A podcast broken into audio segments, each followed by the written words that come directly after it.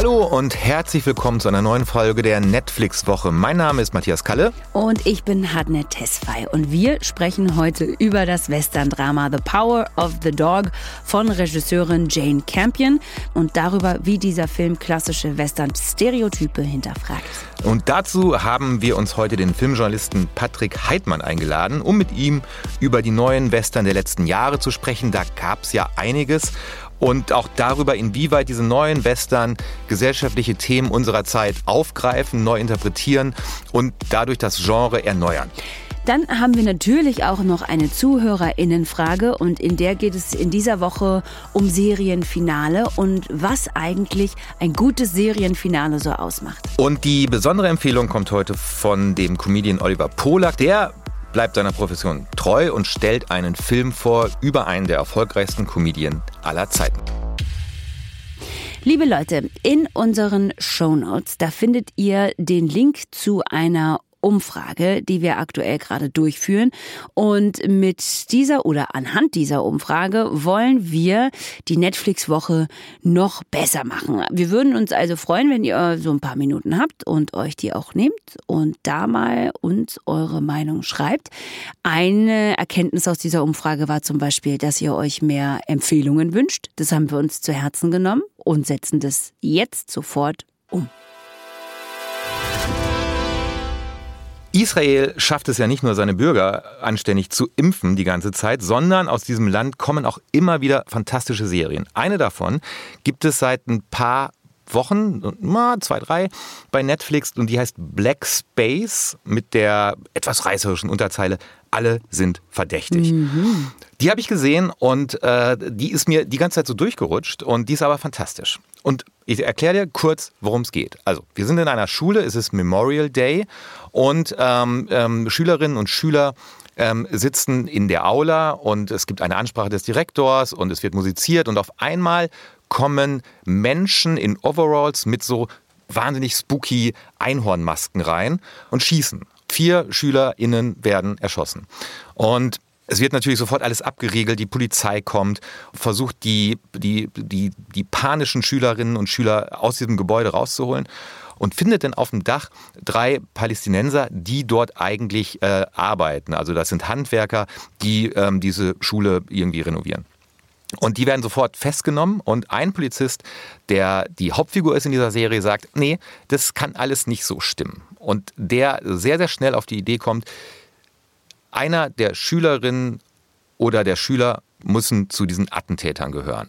Und dann gehen diese Ermittlungen los. Unter großem Widerstand der Eltern natürlich und äh, das Misstrauen unter den Schülern wächst. Und das ist sehr, sehr, sehr spannend, sehr, sehr toll inszeniert, sehr, sehr toll geschrieben. Ähm, Drehbuch hat manchmal Schwächen. Da ist aber die Spannung, die so groß ist und so gut aufgebaut wird, äh, die macht das wieder wett, dass es so ein bisschen ah, manchmal im Dialogischen nicht so dolle ist. Es ist jedenfalls ein ganz, ganz großes Vergnügen, sich äh, Black Space anzuschauen. Steht in guter Tradition Tradition zu, zu Fauda zum Beispiel oder zu äh, Khatufim, das ja der, das Vorbild zu, zu Homeland war. Ähm, oder auch zu äh, BT Pool, ähm, was ja das Vorbild zu In Treatment war.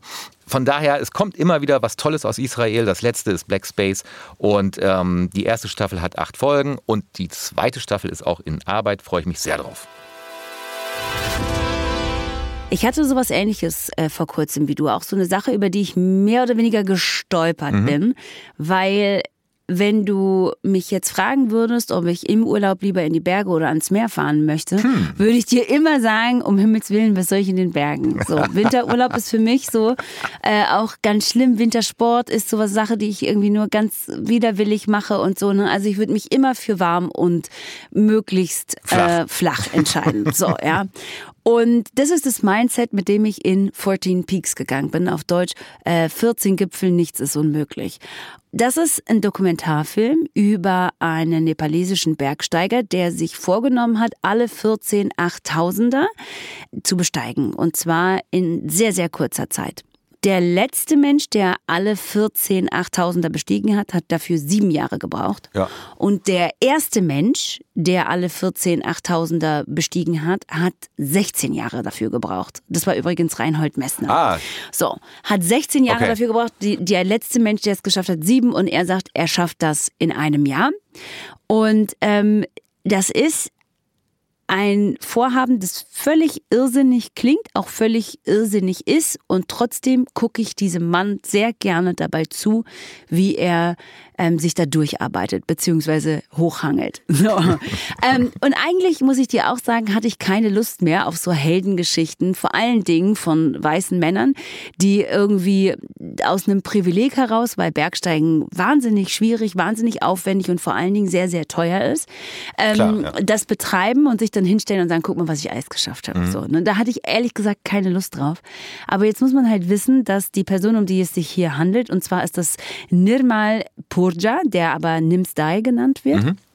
Der kommt aus sehr einfachen nepalesischen Verhältnissen und ist aber im Grunde genommen so ein self-made Mann. Also, ne, der hat alles, was er erreicht hat, sich einfach wahnsinnig hart erarbeitet und steigt da hoch und mit seinem Team, das auch komplett aus nepalesischen Sherpas besteht und legt den Finger in die Wunde ähm, im Bergsteigen, nämlich ganz offensichtlich ähm, die Benachteiligung von nepalesischen ähm, Menschen, die einem da helfen, Ja. hochzukommen, dass deren Leistung nie so wirklich geschätzt und gewürdigt wird. Ja, äh, darüber spricht er ganz offen. Ähm, er sagt zum Beispiel, es ist einfach auch eine Unverschämtheit, dass jedes Jahr Tausende und Tausende von Westerners, so nennt er die, äh, kommen, hier unsere, die Berge hochsteigen, mit der Hilfe von eben zig Sherpas, von denen sie sich aber noch nicht mal die Namen merken. Und äh, meint er, das, ist, das geht doch nicht. Also du kannst doch nicht so ein Abenteuer mit jemandem erleben, der äh, dir ja auch ganz maßgeblich dabei hilft, diesen Berg hochzukommen und dir dann nicht mal seinen Namen merken.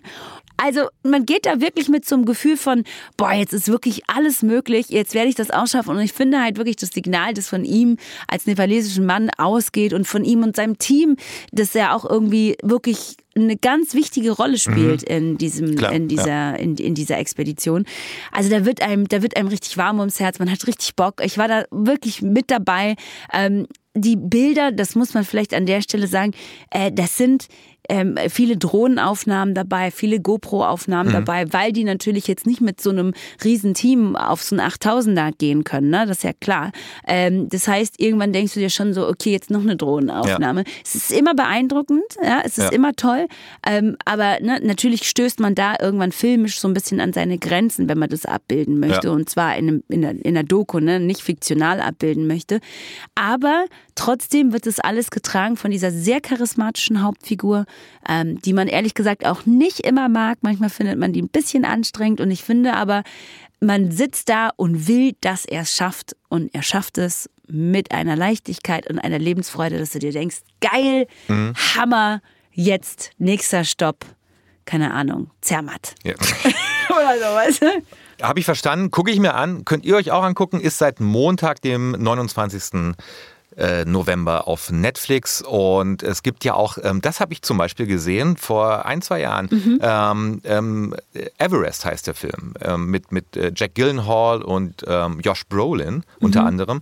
Und da geht es aber genau um das, äh, die Kehrseite dessen, nämlich um diesen Everest-Tourismus, also Ja. wo, wo, ähm, wo es kommerzielle Anbieter geben und wo Touristen, weiße privilegierte Männer, ähm, die nichts mehr im Leben äh, richtig kickt, ähm, so eine Everest, geführte Everest-Tour äh, buchen können. Und ähm, Everest ist die Verfilmung eines großartigen Buchs von John Krakauer in Eisinghöhen. Ja. Und ähm, das habe ich gesehen, fand ich auch schon toll, aber das klingt super, schaue ich mir an. Solltet ihr auch machen. Und äh, alle Neustarts äh, dieser Woche findet ihr wie immer auf netflixwoche.de.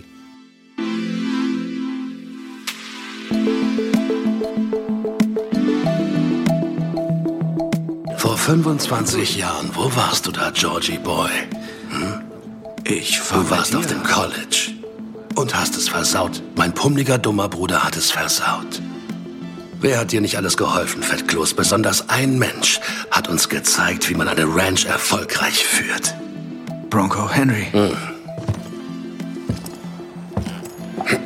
Na dann, Auf uns Brüder und den Wolf, der uns aufgezogen hat. Bronco Henry. Auf Bronco. El Lupo.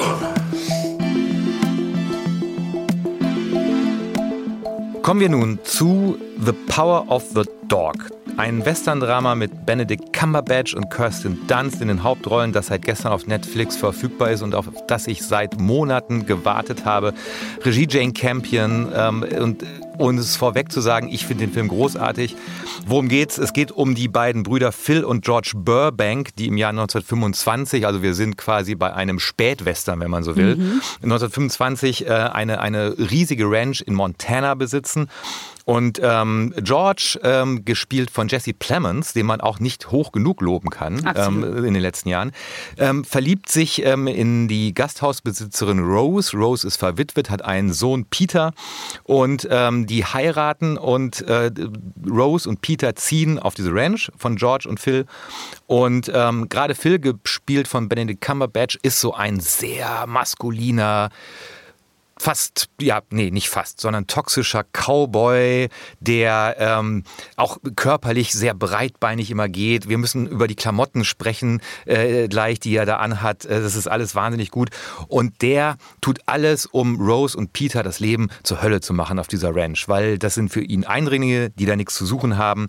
Und ähm, das ist quasi die erste Stunde des Films. Und dann langsam kippt etwas, nämlich, dass klar wird, es gibt eine Art von Beziehung zwischen mhm. Phil und Peter und ähm, sehr überraschende Dinge passieren dann im Verlauf, worüber wir gleich reden werden, weil das passt in dieses Gesamt Konzept von Western heute, die jetzt nicht nur im Prinzip ein Schurke kommt in die Stadt und der muss da wieder raus, sondern die ähm, nicht nur, nicht erst seit Brokeback Mountain, auch über gesellschaftlich relevante Themen, über Homosexualität, über Frauen, über Schwarze, über all das, was natürlich im sogenannten Wilden Westen auch passiert ist, sprechen. Das Western-Genre hat gerade Konjunktur, das kann man sagen. Darüber reden wir wegen The Power of the Dog und wir sind da nicht mit alleine, sondern wie schon angekündigt, Patrick Heidmann ist bei uns. Patrick, grüß dich, hallo.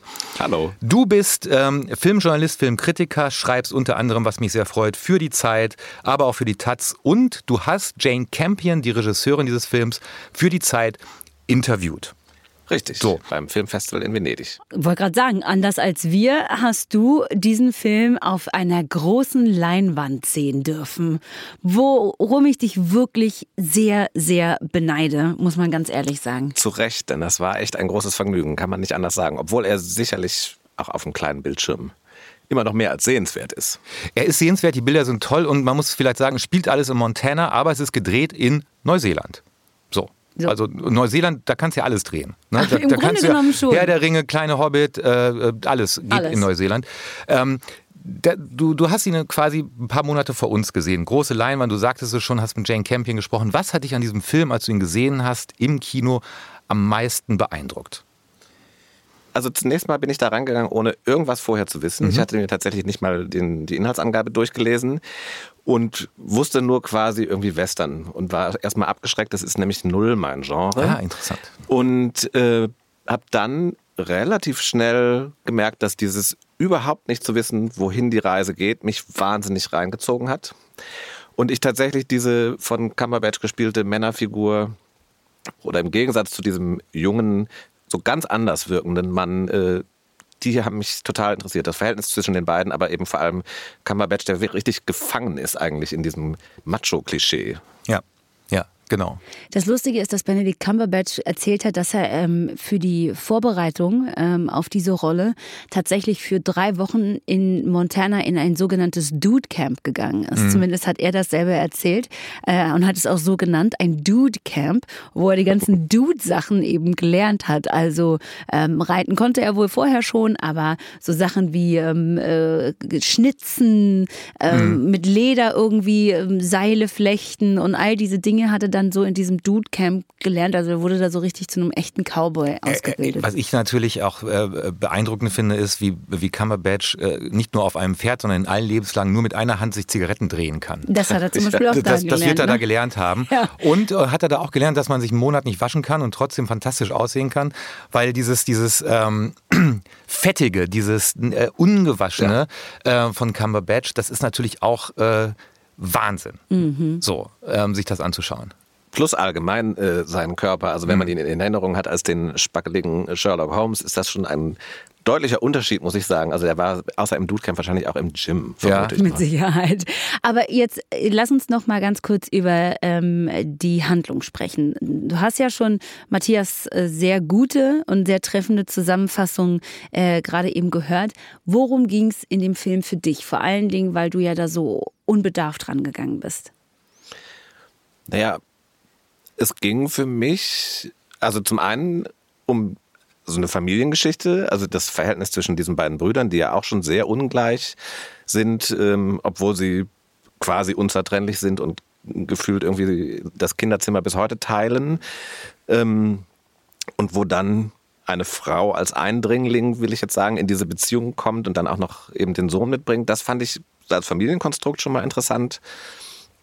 Aber ja, ich fand tatsächlich, und vielleicht hat mich das auch als schwulen Mann besonders schnell angesprochen, dass da dieser junge, man könnte vielleicht sagen, oder Benedict Cumberbatch würde wahrscheinlich sagen, weibische äh, Teenager ist, den er, glaube ich, auch als Schwuchtel beschimpft und so. Und äh, wie der irgendwann ja nicht mehr nur der unterdrückte, kleine, gemobbte Jüngling ist, sondern sich das Machtverhältnis zwischen den beiden auch so annähert und um, umdreht. Also das fand ich einfach wahnsinnig faszinierend zu sehen. Plus natürlich ähm, die Schauwerte des Films, über die wir, glaube ich, auch kurz sprechen können. Also er sieht einfach auch fantastisch aus und dieses ganze, also und ich weiß auch gar nicht, ob ich den Film überhaupt als Western zwingend bezeichnen würde, aber zumindest das Setting ist äh, natürlich total Western. Also Ja. von den Cowboyhüten angefangen bis zu dieser unbeschreiblichen Landschaft, auch wenn sie nicht wirklich Montana ist.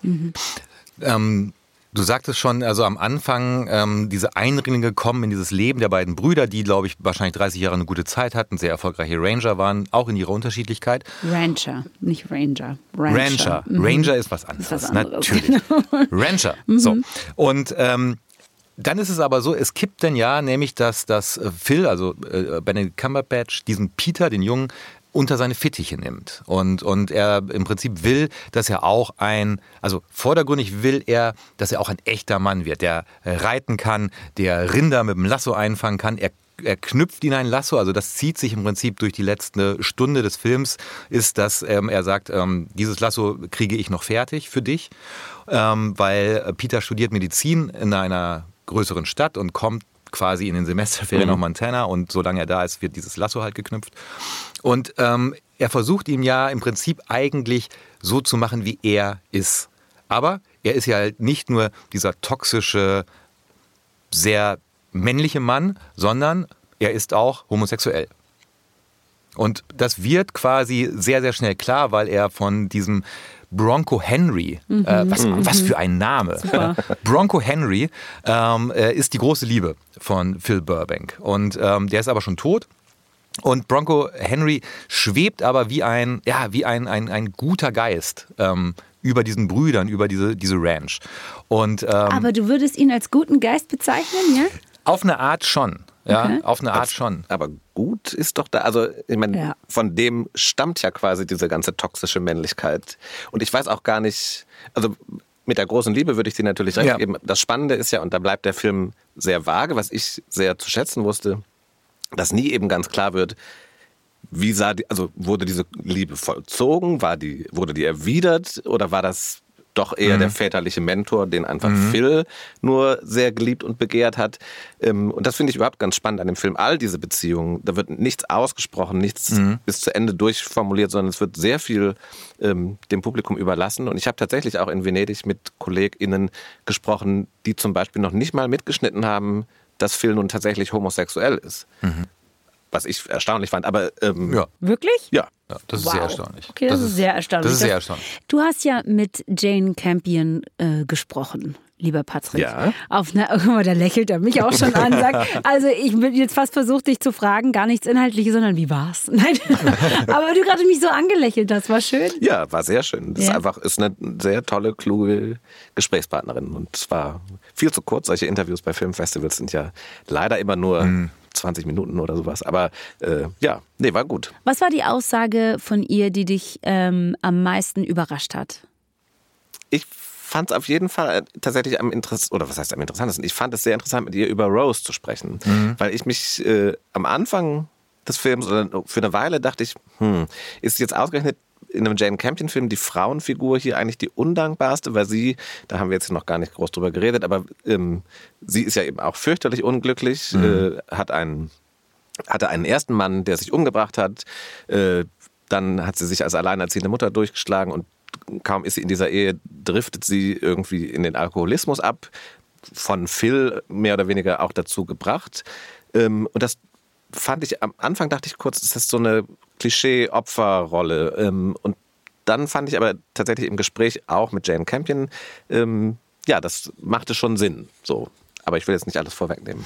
Aber äh, Kirsten Dunst spielt diese Rose ja unglaublich äh, zerbrechlich. Ja? Also Ja. Das, ist, das ist ja von Kirsten Dunst auch eine ganz großartige Leistung, wie sie diese, diese Frau spielt, die wir als, als ähm, Betreiberin eine, eines, eines, einer Gaststätte äh, äh, kennenlernen und eigentlich als zupackende, taffe Frau und die dann durch diese Beziehung, durch diese Ehe äh, mit George und ihren Begegnungen mit Phil immer mehr durchsichtiger wird, durchlässiger wird. Ähm, und, und das ist auch schon ganz, ganz toll. Und ich finde es interessant, dass, dass Jane Campion ähm, diese, diese, diese Rolle so angelegt hat. Und ähm, darüber habt ihr offensichtlich dann auch gesprochen und sie hat diese Rolle nochmal ins Schaufenster gestellt im Gespräch, oder? Ja, genau. Also, weil sie eben meinte, ihr geht es sehr darum, dass dieser Phil als so eine, sie hat ihn immer Alpha-Mann genannt, ähm, und meinte, dass man kann nicht so einen toxischen Alpha-Mann zeigen, ohne auch seine Opfer zu zeigen. Äh, Und das waren nun mal in den 1920er Jahren natürlich auch in erster Linie Frauen.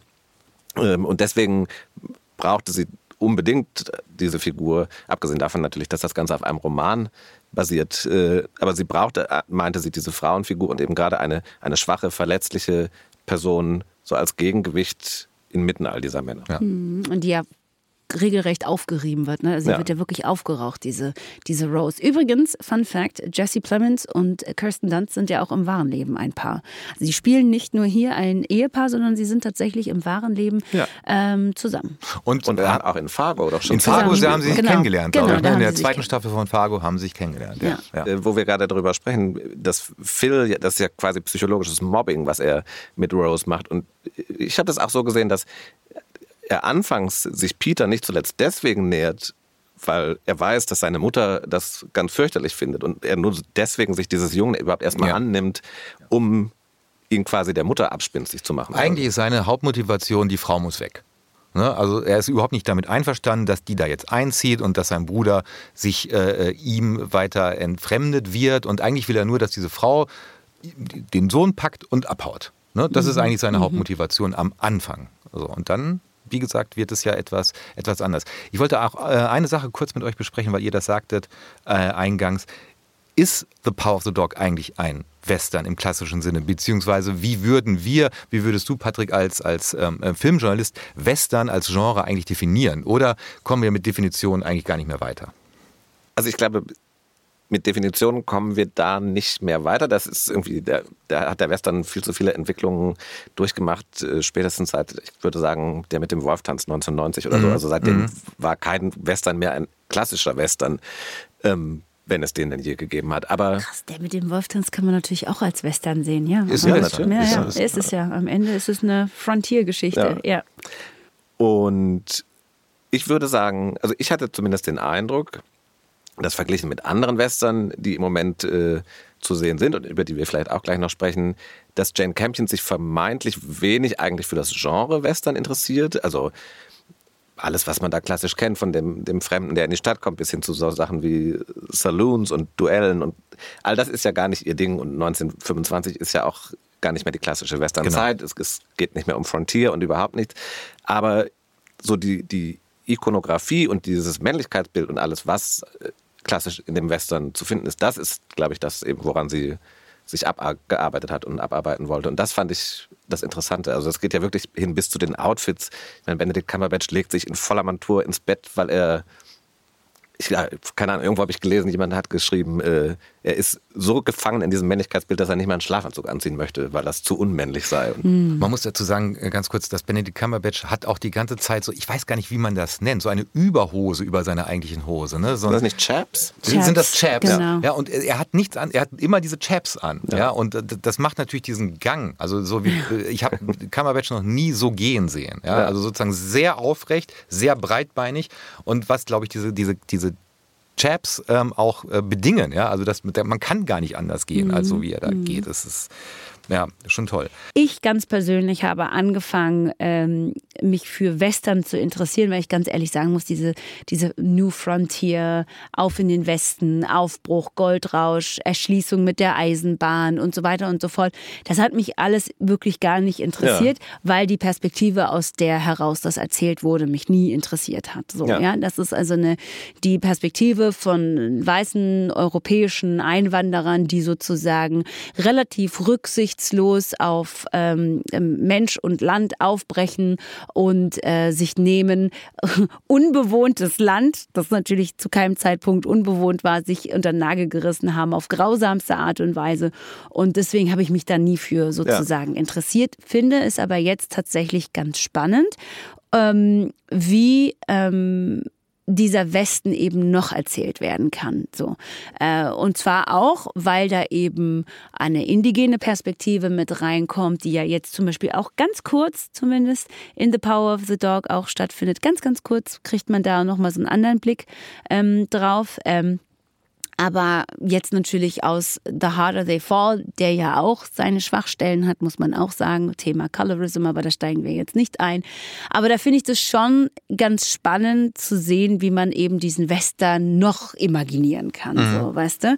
Ähm, und ist es jetzt so ein Genre, was durch diese neue Erzählweise sich für dich vielleicht auch nochmal irgendwie als ganz interessant darstellt?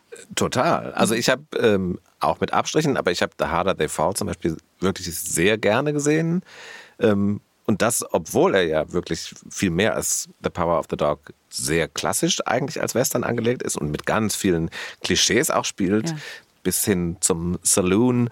Ähm, und ich würde gar nicht behaupten, dass per se ein Film zu einem guten Film wird, nur weil er ähm, andere ProtagonistInnen wählt. Äh, aber das hat mir in diesem Fall wirklich einfach sehr gut gefallen, wie sie ja einfach diese schwarze Perspektive und auch das Thema Rassismus und alles, was da vorkommt, ohne dass es das Thema oder der Handlung ist, ähm, wie das irgendwie auf so eine modernisierte und sehr flotte Weise erzählt wird, das hat mir schon gut gefallen. Es ist immer noch nicht mein liebstes Genre, aber äh, wenn man heute mir einen Western zeigen will, dann muss man auf jeden Fall was anders machen als das ganz klassische Klischee. Zwei Sachen würde ich an der Stelle noch mal ganz kurz ansprechen, ja? weil wir es jetzt auch immer wieder erwähnt haben, ist das Setting. Ne? Wie stellen wir uns diesen wilden, wilden Western vor? Du hast eingangs gesagt, dass du das große Vergnügen hast, hattest, den Film im Kino zu sehen. Und dann wirken natürlich die Bilder Ja. von ähm, Ari Wegner, heißt sie, äh, eine sehr junge Kamerafrau auch, wirken dann natürlich noch mal anders. In dem Zusammenhang habe ich mich gefragt, ob Frauen wohl Western auch besser erzählen können, vielleicht. Ne? Ähm, das ist eine, also finde ich schon eine valide Frage, aber die, sie als Kamerafrau einfach unfassbare Arbeit Ja. geleistet, oder? Ja, Wahnsinn. Also Kamera und übrigens auch die Musik äh, sind zwei Bestandteile Ja. dieses Films, äh, Ja. die ganz essentiell sind und die ich hoffe auch bei den Oscars äh, Das wäre nämlich das, das war nämlich das zweite. Der zweite Punkt war die Musik, über die ich mit euch sprechen wollte. Und die müssen wir auch kurz erwähnen. Das ist Johnny Greenwood, der die Musik gemacht hat, diese sehr verstörende Musik Sehr. gemacht hat, die aber auch so ein bisschen im, im Gegenzug ja zu diesen unglaublich kraftvollen Bildern irgendwie steht und dann immer dieses sehr ungute Gefühl in einem auslöst.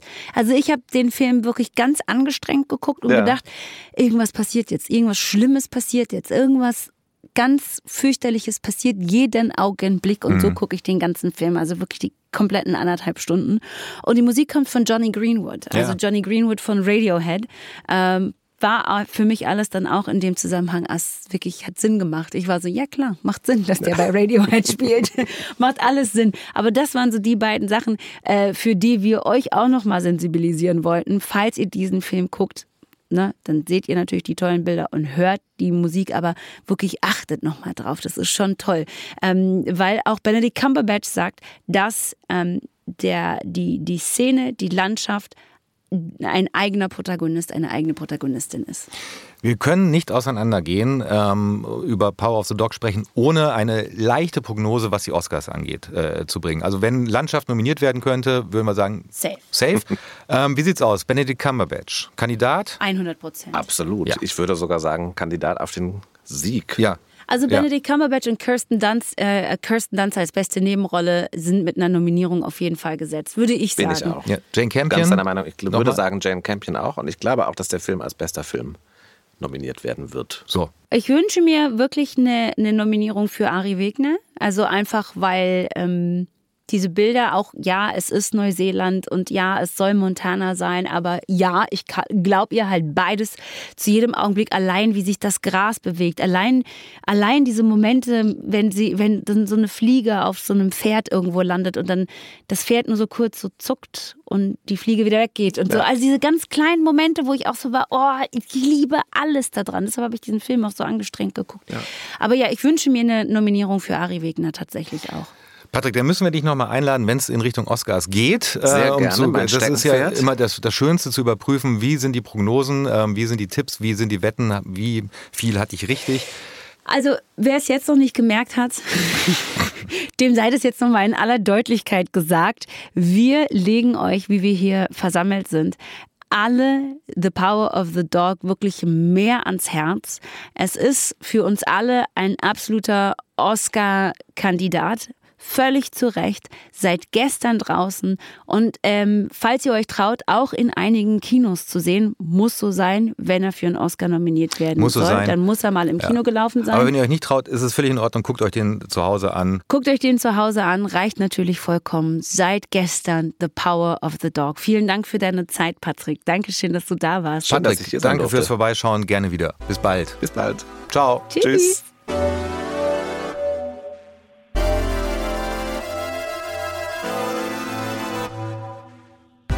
Dann kommen wir jetzt mal zur ZuhörerInnenfrage der Woche und die kommt diesmal von Jana aus Berlin und zwar per Sprachi. Yay. Ich freue mich. Hallo, ich bin Jana aus Berlin.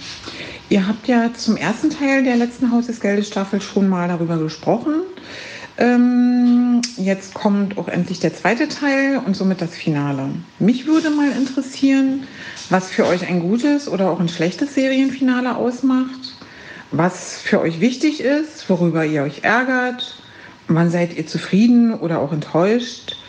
Ja, das würde mich jetzt einfach mal interessieren. Ich danke schon mal im Voraus für eure Antwort und wünsche euch noch einen schönen Tag. Tschüss. Oh, schwere Frage, ne? Weil je länger vor allen Dingen auch eine Serie dauert, desto höher werden ja sozusagen die Ansprüche Und die an Erwartungen, die Erwartungen ja, vielmehr, ja, nicht die ja. Ansprüche, die Erwartungen Ja. an so einen an so einen Schluss.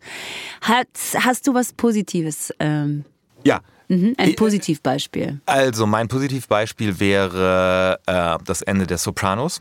ja. Ähm, ohne das hier, da sage ich jetzt gar nichts zu, aber das Ende der Sopranos ähm, ist ein positives Beispiel. Ich finde auch das Ende von Breaking Bad mehr als gelungen. So, ich gebe dir aber recht. Ich glaube ja auch deshalb könnte die große Zeit der Miniserie anbrechen. Ja. weil, weil ich manchmal das Gefühl habe, dass das Showrunner, den geht irgendwann die Puste aus. So, bei Game of Thrones zum Beispiel. Äh, Lost, der große Streitfall. Ja. Ähm, und, und dass es je, das kompaktere Erzählen möglicherweise besser ist. Also, dass man jetzt nicht noch eine Tür aufmacht, die, die man gehen muss. Und dann ist das Haus irgendwann unbewohnbar, weil äh, zu viele Türen auf sind und es zieht. Und deshalb glaube ich, ähm, dass, dass äh, eine kompaktere Erzählweise bei Serien vielleicht hilft. Bei Haus des Geldes bin ich selbst gespannt, wie sie das äh, zusammenfummeln wollen. Wir werden es erfahren. Ähm, aber es gibt Positiv- und Negativbeispiele. Wa- wa- Was ich, worüber ich gerade nachgedacht habe, wie machst du es, wenn du Bücher liest? Ähm, ich hatte nämlich mal so einen Tick, ich habe immer den Schluss zuerst gelesen.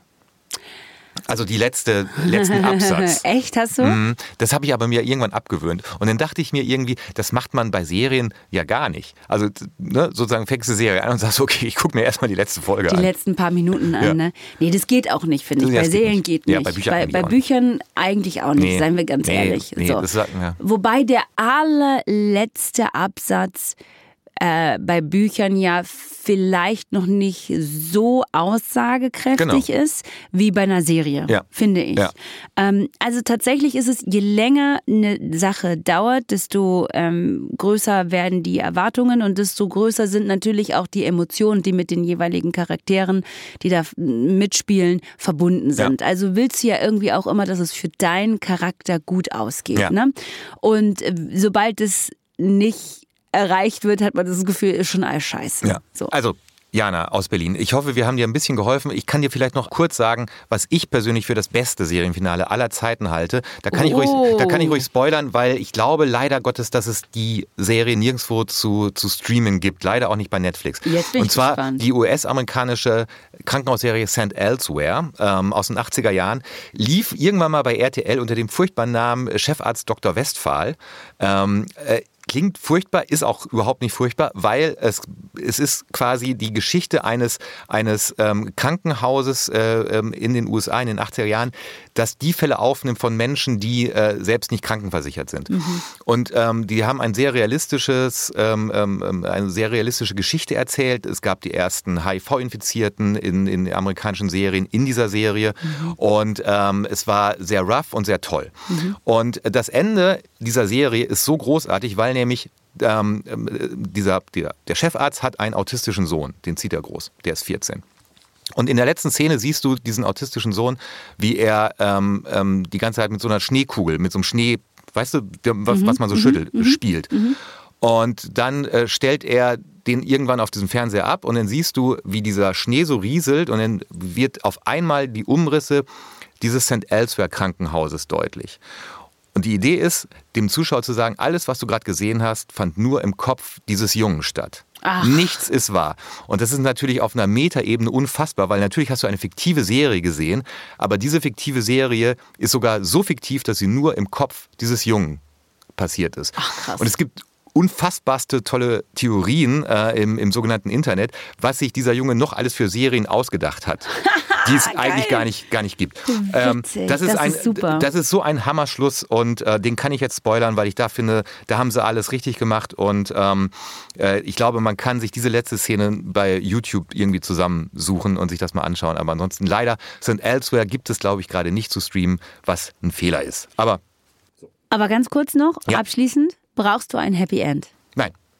Nein, ja, und ganz kein- offensichtlich nicht, wenn das für dich Nein, der allerbeste brauche- Schluss ist, der brauche- aller, der beste denkbare Ja. Schluss, Matthias, einfach so, nee, alles gar nicht war, alles erfunden. Alles erfunden, ich brauche kein Happy End. Ich brauche, ich brauche so ein, wow, ich brauche so ein, wie bei den Sopranos, ich brauche so ein, so einen irritierenden, krass Moment. Okay, dann habe ich aber noch einen wirklich grausamen Schluss. Einen grausamen Ja, Schluss, nachdem ja. ich wirklich in eine tiefe Krise gestürzt wurde. Nicht, weil er schlecht war, sondern einfach so grausam dem Zuschauer, der Zuschauerin gegenüber. Jetzt bin ich gespannt. Ähm, Behind Her Eyes. Ah ja. Behind oh, ja. Her Eyes ist ausgegangen und ich war so wirklich, ich saß zu Hause fassungslos und war nur, nein! Wirklich, ich war drei Wochen schlecht gelaunt nach Behind Her Eyes. Nicht, weil es ein schlechter Schluss war, sondern weil es einfach ein unglaublich guter, aber eben grausamer Ja, Schluss ja. Oh, Ja, also, liebe ZuhörerInnen, wenn äh, ihr uns auch am Rande des Nervenzusammenbruchs hören wollt, wie gerade eben Hatnet, dann äh, sch- schickt uns doch eure Frage der Woche. Entweder als Mail an kontakt.netflixwoche.de oder als Sprachnachricht oder auch Text an die 0152 900 2019 und die 5. Und diese Nachrichten könnten im Podcast vorgespielt oder vorgelesen werden. boom. Wisst ihr Bescheid? So.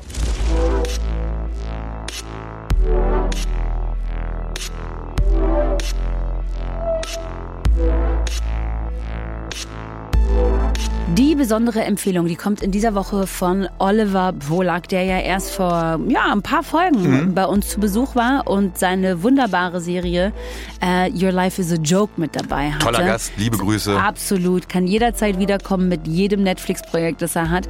Ähm, und wir haben ihn bei der Gelegenheit auch darum gebeten, uns seinen ganz persönlichen Tipp mitzubringen. Und ich glaube, der passt sehr gut zu ihm. Ich würde euch gerne ans Herz legen, die Doku äh, auf Netflix äh, über Jerry Seinfeld, äh, wo er wieder anfängt mit Stand-up. Äh, der, der Film heißt äh, Comedian. Und da geht es darum, dass Jerry Seinfeld ja jahrelang diese ähm, Sitcom hatte, Seinfeld, die ja auf der ganzen Welt mega erfolgreich war. Und er durch dieses Sitcom nochmal so einfach dadurch bekannt war. Aber im Kern kommt er ja auch vom Stand-up. Das ist seine Leidenschaft. Und äh, er fing dann, nachdem das zu Ende war, es war glaube ich auch so ein bisschen Loch, in das er gefallen war, äh, mit Stand-up an. Und da äh, wird wird er ein Jahr begleitet in New York, wie er wieder in die Clubs geht, vom Anfang, wo er äh, ganz, ganz früh angefangen hatte und da reinkommen die Leute schon Standing Ovations. Äh, er kann gar nicht anfangen, aber er sehr, sehr unsicher ist, weil er gar nicht das Material mehr hat und das wieder wie, wie ein Sportler, der zehn Jahre irgendwie nicht mehr trainiert hat erstmal und äh, das wird so begleitet und das Ende ist irgendwie, wie er dann, äh, das ist der Climax äh, der, der Doku, wo er bei ähm, äh, äh, äh, Letterman auftritt. Und das ist äh, mich hat es nochmal mehr berührt, äh, weil er da im Backstage gezeigt wird, wie er mit seiner Frau da ist und seinem gerade frisch geborenen Baby und die zu dritt in dieser Garderobe sitzen und die ähm, so als kleine Familie so zusammen fiebern, so ob alles klappt. Und dann siehst du halt, wie er noch rauskommt, sein Set macht. Und äh, das ist äh, ein wahnsinnig äh, guter Film, eine Doku kann ich sehr empfehlen. Und ähm, was daran noch geil ist, das findet ihr aber auf YouTube, ist, es gab damals äh, Trailer, äh, um diese, diese Doku zu bewerben. Das war, glaube ich, sogar ein Kinofilm. Und da haben die diese ganz bekannte Stimme, äh, der Trailer ist diese ganz bekannte Stimme aus Hollywood, der alle Trailer spricht. Der ist dann in so einem Studio, in so einem Mikrofon und dann äh, sagen die ihm, okay, äh, kannst jetzt anfangen zu reden. Und dann sagt er, in a land. Und dann sagt, uh, sorry, uh, Joe, it's not a land, it's just a film about a chameleon. In a world. And no, no, Joe. Und, und es ist so, es ist, uh, der Tra also der Film ist geil, aber diese Trailer sind wahnsinnig lustig. Also ich konnte es jetzt nicht so gut erklären, aber man muss sich das einfach angucken. Comedian Jerry Seinfeld. Also als jemand, der gefühlt jedes einzelne Comedy-Special auf Netflix gesehen hat, äh, kannte ich das nicht tatsächlich und wusste auch nicht, dass ähm, es diesen Film in der Netflix-Library gibt und dachte so, okay, nice, den werde ich mir angucken. Dafür haben wir ja unsere Gäste ja. und Gästinnen und äh, die sowas vorschlagen. Gott sei Find Dank. Ich super. So. Toller Tipp von Oliver Polak. Nächste Woche ist schon der 9. Dezember. Das mhm. heißt im Prinzip nur noch zwei Wochen bis Heiligabend. Und deshalb machen wir hier was Besonderes. Wir machen ein kleines Weihnachtsspecial. Ja? ja, und zwar mit den besten Gästinnen, die ich mir dafür vorstellen kann. Ich bin auch der Meinung, dass die Netflix-Woche-Redaktion dir und mir damit ein ganz persönliches Weihnachtsgeschenk machen wollte. Das glaube ich sofort. Mit dieser äh, Gästinnen-Auswahl. Es kommen nämlich Maria und Nils Buckelberg. Das sind, glaube meine absolut liebsten Podcast-Menschen. Ich war schon zweimal bei Ihnen zu Gast. Es sind es sind Podcast-Legenden. Äh, äh, Maria äh, äh hat äh, ein Podcast-Studio, Pool Artist heißen genau. sie. Äh, Nils hat dort seine Nils Bokelberg-Erfahrung, ein ganz toller Podcast, wo du ähm, schon zu Gast warst. Und ich war Und schon bei beiden. Du warst schon so bei beiden zu bei Gast. WIMAF. Das darf man nicht vergessen. Mhm. Und Nils Bokelberg, die Älteren erinnern sich, hat seine Karriere bei ähm, Viva angefangen, mit dem damaligen Musiksender und ist mittlerweile ein sehr, auch ein profilierter Popkulturautor. Ja? Also ja. der kennt im Prinzip alles, was jeder popkulturell mal gemacht hat in den letzten 50 Jahren. Absolut. Und ist natürlich ein absoluter Experte auch in Sachen Film und Serie. Absolut. Muss man auch sagen. Also ich meine, das kann man natürlich da in die Popkultur unbedingt mit reinzählen. Ja. Aber das wollte ich nochmal betonen. Das ist ja auch der Grund, warum die beiden hier sind. Die kennen sich sehr gut aus. Wir reden über alles, was mit Weihnachten filmisch, serienmäßig zu tun hat. Äh, äh, wir werden Spekulatius hier hinstellen und ähm, vielleicht gibt es auch Glühwein. Jedenfalls, wir machen uns kuschelig und muckelig und reden über all das, was man sich in den nächsten Tagen und Wochen anschauen sollte, damit es einem weihnachtlich zu Gemüte wird. Nein, das ist ein Quatschsatz. Weihnachtlich nee. zu Gemüte? Ja. Man kann sich doch nur was zu Gemüte führen. Ja, das ist einem weihnachtlich. Ums Herz wird. Ja, ja. Natürlich. Ja, so siehst du mal. Bringst du doch immer gut zu Ende. Liebe Leute, das war die Netflix-Woche für heute. Äh, auf netflixwoche.de findet ihr nicht nur alle wichtigen Neustarts der Woche, sondern auch alle Infos zum Podcast und natürlich ganz viele weitere Hintergrundartikel, News und die wöchentlichen Netflix Top 10.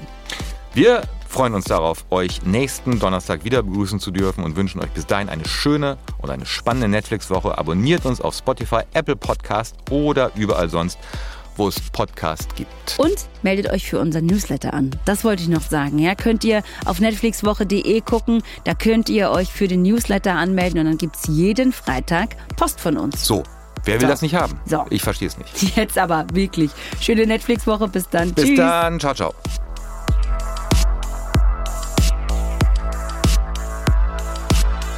Netflix Woche ist eine Produktion von Netflix und ACB Stories. Moderation Hartnett Tesfaye und Matthias Kalle.